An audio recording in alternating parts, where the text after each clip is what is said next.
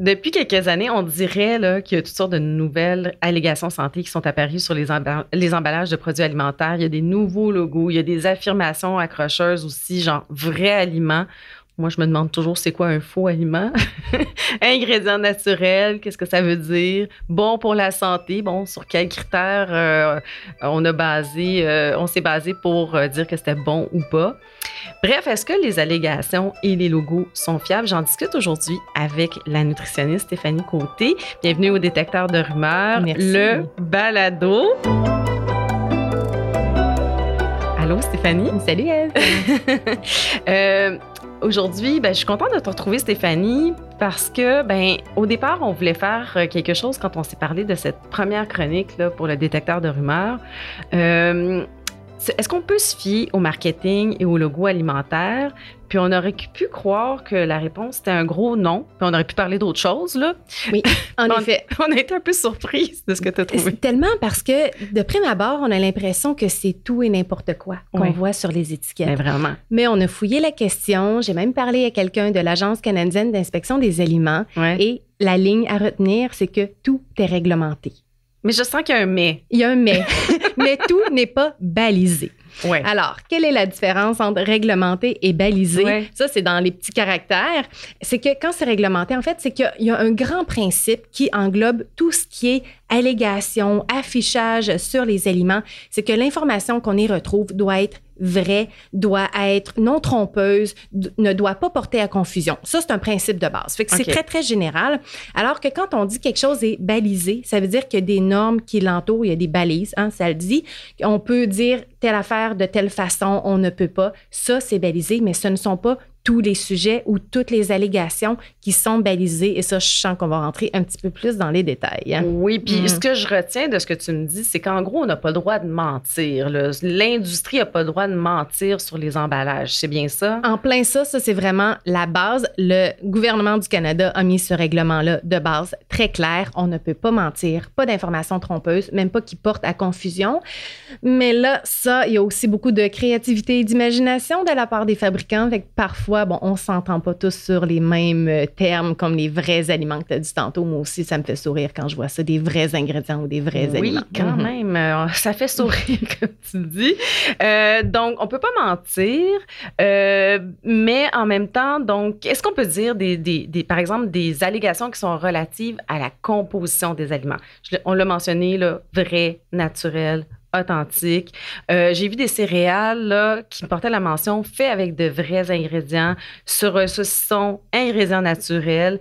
Moi, j'ai un petit peu peine à croire que ça veut dire quelque chose d'important. Je veux dire, pour le consommateur, là, ce genre d'allégation-là, c'est quoi un faux aliment, là, par exemple? Oui. En fait, c'est que le vrai ingrédient ou faux aliment, celui-là, il n'est pas vraiment balisé parce que, comme tu disais tantôt, c'est quoi un faux? Y a-tu des aliments des fois en plastique? Tu sais, c'est quoi, là? Si ce n'est pas un vrai aliment, c'est quoi? En fait, cette balise-là est plus instaurée autour, par exemple, de céréales qui vont contenir des vrais bleuets. Ben, ah, l'aliment doit contenir des vrais bleuets. Ce ne sont pas des petites pépites de sucre à saveur de bleuet. C'est pas ça. C'est vraiment le vrai fruit qui doit être contenu dans, euh, dans cet aliment-là. Euh, un saucisson qui dit que c'est naturel. Le naturel est aussi balisé, c'est-à-dire qu'il ne doit pas y avoir d'additifs ou d'intrants de l'extérieur qui viennent modifier notre aliment qui est mhm. comme il est à l'état naturel. Donc, vraiment autour de ces termes-là, il y en a des définitions que les fabricants doivent suivre pour les apposer sur les étiquettes. Mhm. Mais c'est aussi quand même, je trouve, une façon de porter le regard du consommateur vers un élément très spécifique. Je reprends l'exemple du saucisson. Mhm on dit des ingrédients naturels, mais il peut y avoir plein de sel dedans. Ça fait pas quelque chose de meilleur pour la santé non plus. Là. Non, ça, c'est le piège, un des pièges, je dirais, avec les allégations ou ces prétentions sur les aliments. C'est que ça a vraiment pour but d'attirer notre attention, notre regard mm. et de, de balayer tout le reste aussi du revers de la main en ayant l'impression que euh, l'important est mentionné puis que le reste ne l'est pas. Mais parfois, ça nous fait perdre de vue l'ensemble de l'aliment. Tu l'as si bien dit avec le saucisson, les vrais ingrédients ou le naturel, euh, ça ne ça veut rien dire dans le sens où c'est peut-être un aliment qui est plein de sel, qui est plein de gras, qui est quand même. Euh, il y en a certains aliments. J'ai déjà vu une boîte de céréales. Fruit Loops, pour ne pas les nommer, en disant que ça contenait des fibres. mais on s'entend que des Fruit Loops qui contiennent des fibres, pour moi, ça compte pas. Je veux dire, c'est pas important quand on a une céréale qui est transformée, qui est colorée, qui a plus de sucre que de farine dedans qu'il y ait des fibres ou non, on change pas grand-chose un hein? petit peu, on va se le dire.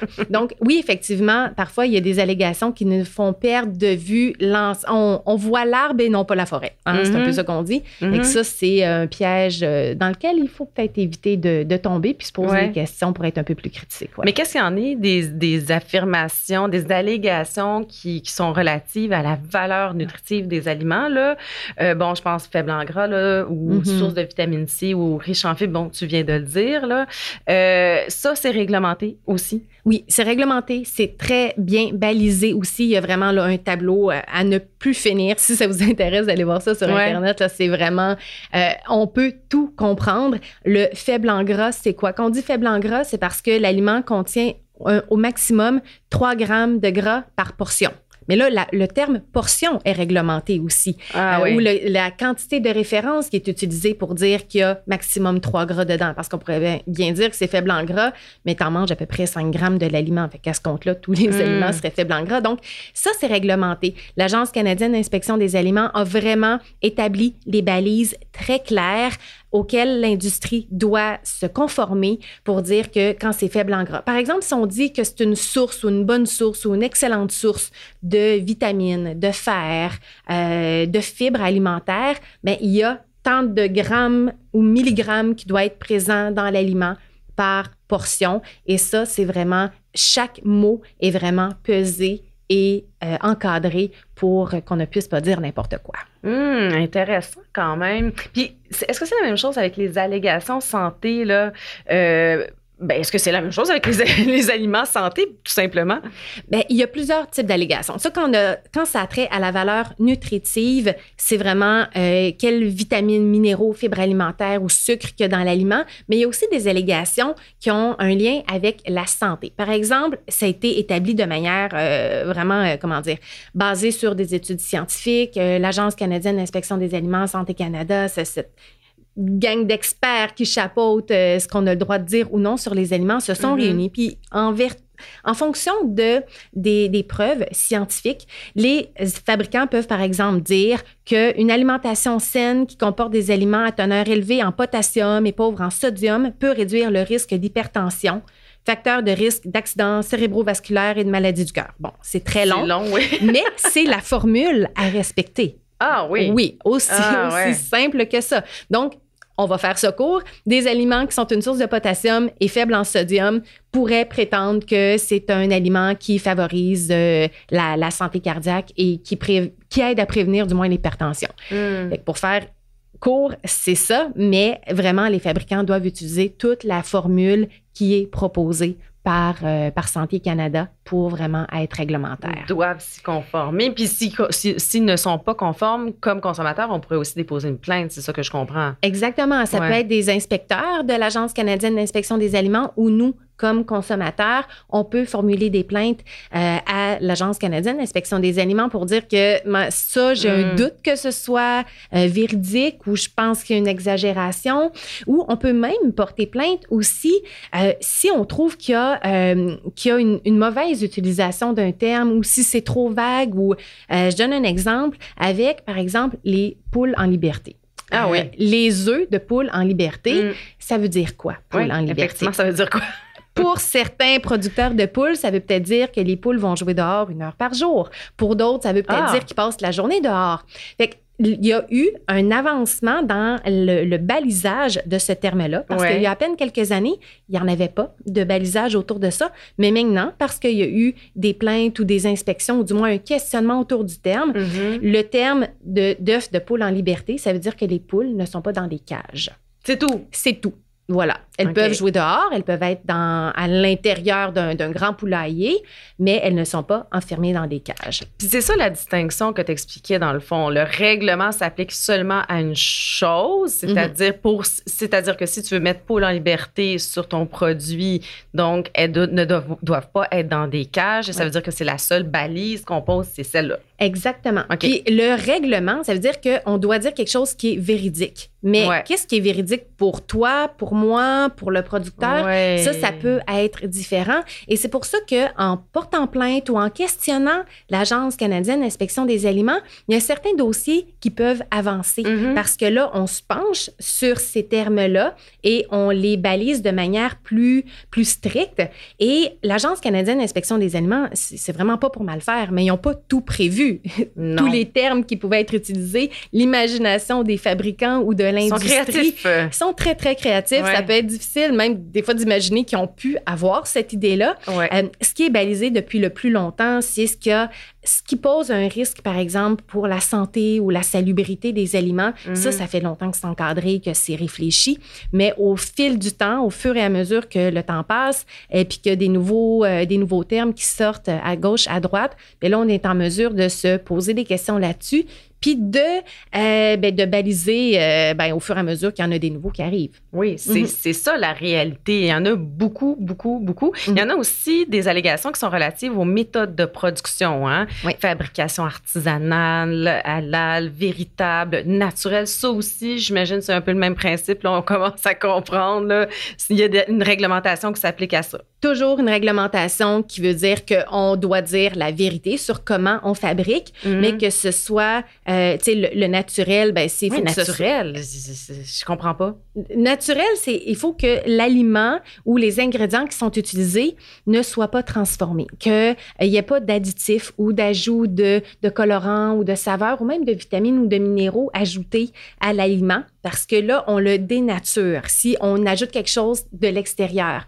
Si on, hmm. on, le transforme trop, que ce soit mécaniquement ou chimiquement, si l'aliment, on ne reconnaît plus l'aliment du départ, ce n'est plus naturel. On est proche quand même d'un aliment naturel quand c'est écrit naturel sur une boîte. Normalement. Normalement. oui. Mais le naturel, euh, je prends l'exemple de, de, charcuterie il y a quelques années qui disait que c'est des charcuteries naturelles ben parce qu'on n'avait pas mis les nitrites dedans ajoutés. Exact. Mais on avait mis plutôt, par exemple, des concentrés de jus de betterave ou de carotte qui contiennent naturellement des nitrates ou des nitrites. Mais au final, ça amène les mêmes composés dans l'aliment. Fait que c'est toujours, comme on le disait tantôt, il faut prendre un, petit pas de recul pour voir qu'est-ce que ça veut réellement dire pour hmm. nous comme consommateurs dans notre assiette pour notre santé. Est-ce que c'est important de savoir ça? Hmm, cette information-là, est-ce qu'elle est pertinente dans mon choix des aliments?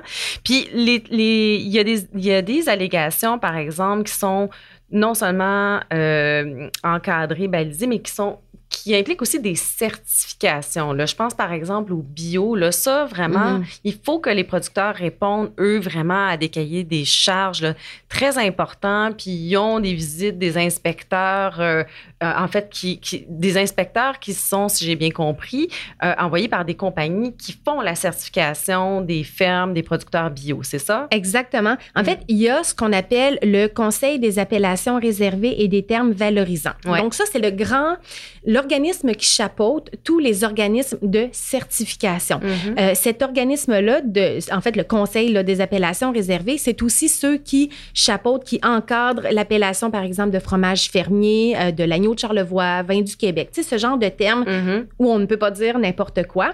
Et ce grand conseil-là euh, va certifier certains organismes de certification et c'est comme ça que là, le bio... Comme Québec vrai, par exemple, etc.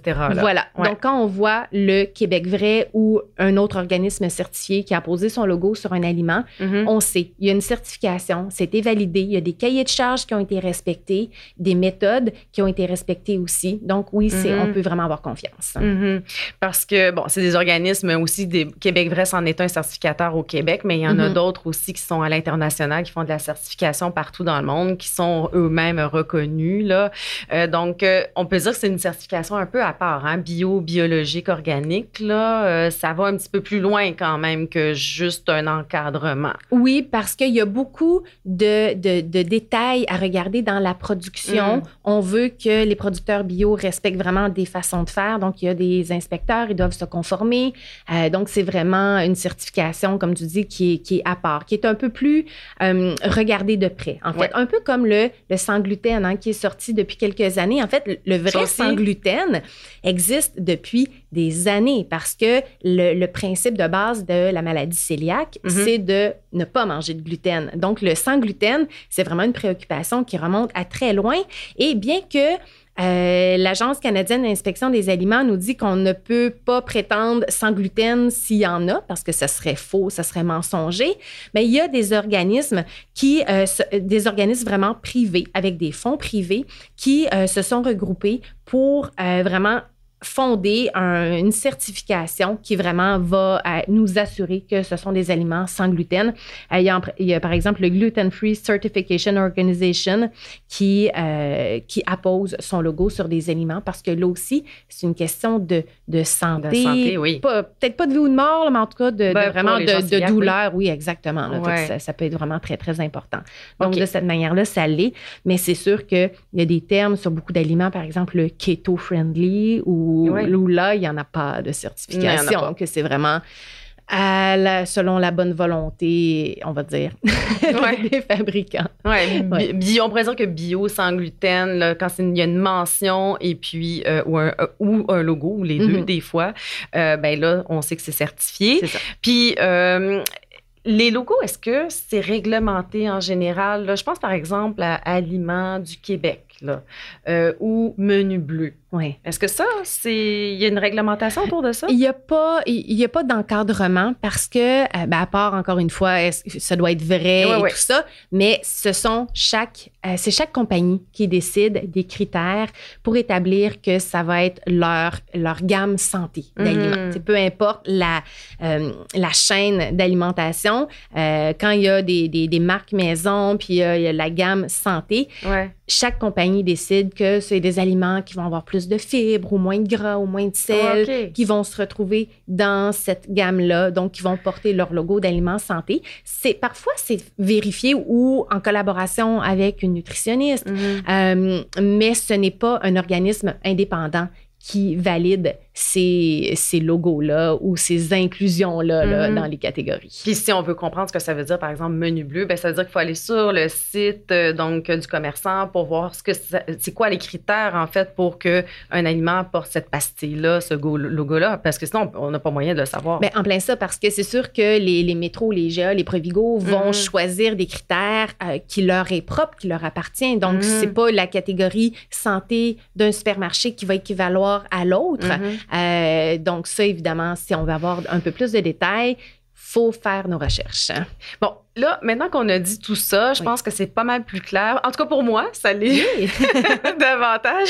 Mais euh, pourquoi il y en a autant du marketing? Pour, en fait, pourquoi il y a autant, oui, d'allégations marketing et de logos sur nos produits? Est-ce qu'on est influencé comme consommateur par ce genre d'allégations-là? Clairement, sinon il n'y en aurait pas. Oui, c'est ça. Euh, oui, c'est vraiment une grande compétition, une grande mm. arène même où entre en, combat des, des, marques, des produits, à qui va attirer les consommateurs, qui va fidéliser les consommateurs. Donc, c'est la principale raison d'être de ces allégations-là. C'est pas tant pour notre bien-être ou pour nous aider à mieux choisir, malgré peut-être la mission de certains, mission connexe, on va dire, de certaines compagnies, mais c'est vraiment pour attirer le consommateur. Mm. On se laisse influencer. Euh, en fait, les études montrent que les principaux facteurs euh, qui, nous, qui nous font choisir des aliments, il va avant tout y avoir le prix, donc le coût, et aussi le goût. Mm-hmm. Ça, c'est les premiers critères qui nous font choisir ou rechoisir le même aliment. Mm-hmm. Mais les aspects santé sont aussi nous influencent aussi. Euh, vont peut-être influencer davantage les personnes. Euh, par exemple, les personnes qui font de l'hypertension vont davantage être attirées vers les aliments faibles en sodium. Euh, les euh, mamans de famille vont davantage choisir les céréales à déjeuner où on dit qu'il y a moins de sucre, par exemple. Mm. Donc, en fonction du, du type de client que l'on est, on est attiré par différentes allégations, mais dans tous les cas, il y a une influence. Puis, de plus en plus, il y a aussi des allégations qui portent sur l'environnement, sur le local, sur le bien-être animal, qui là aussi, vient toucher des cordes sensibles. En fait, c'est ça le marketing. Hein. Ben ça veut toucher des cordes sensibles.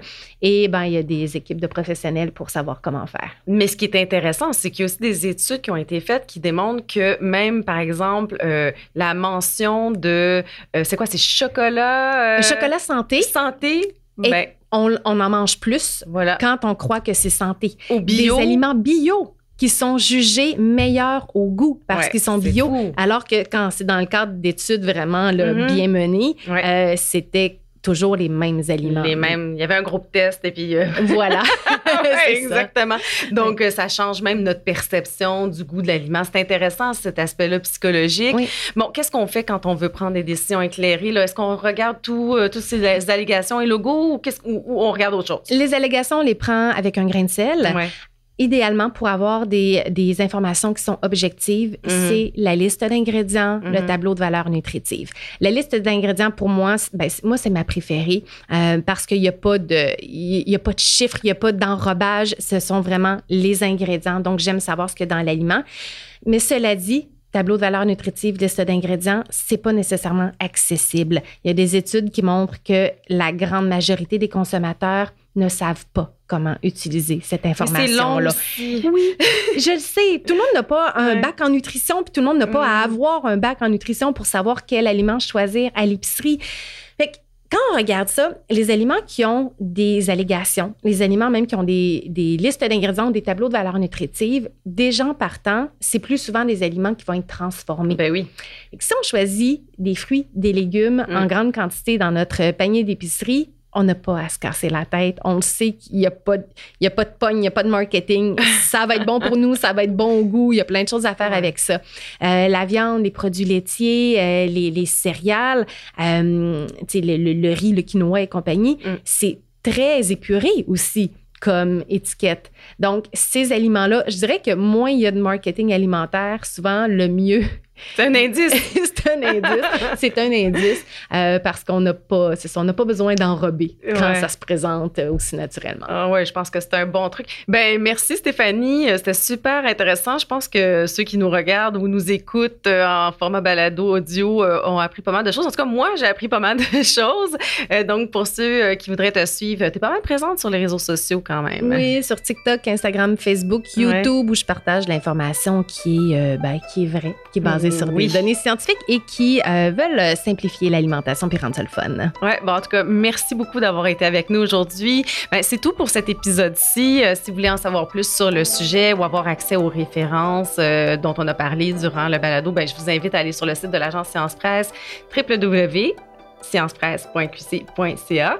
Et puis, si c'est pas déjà fait, abonnez-vous à notre balado. Merci d'avoir été là aujourd'hui. À la réalisation, c'était Félix Charret, au micro F. Baudin.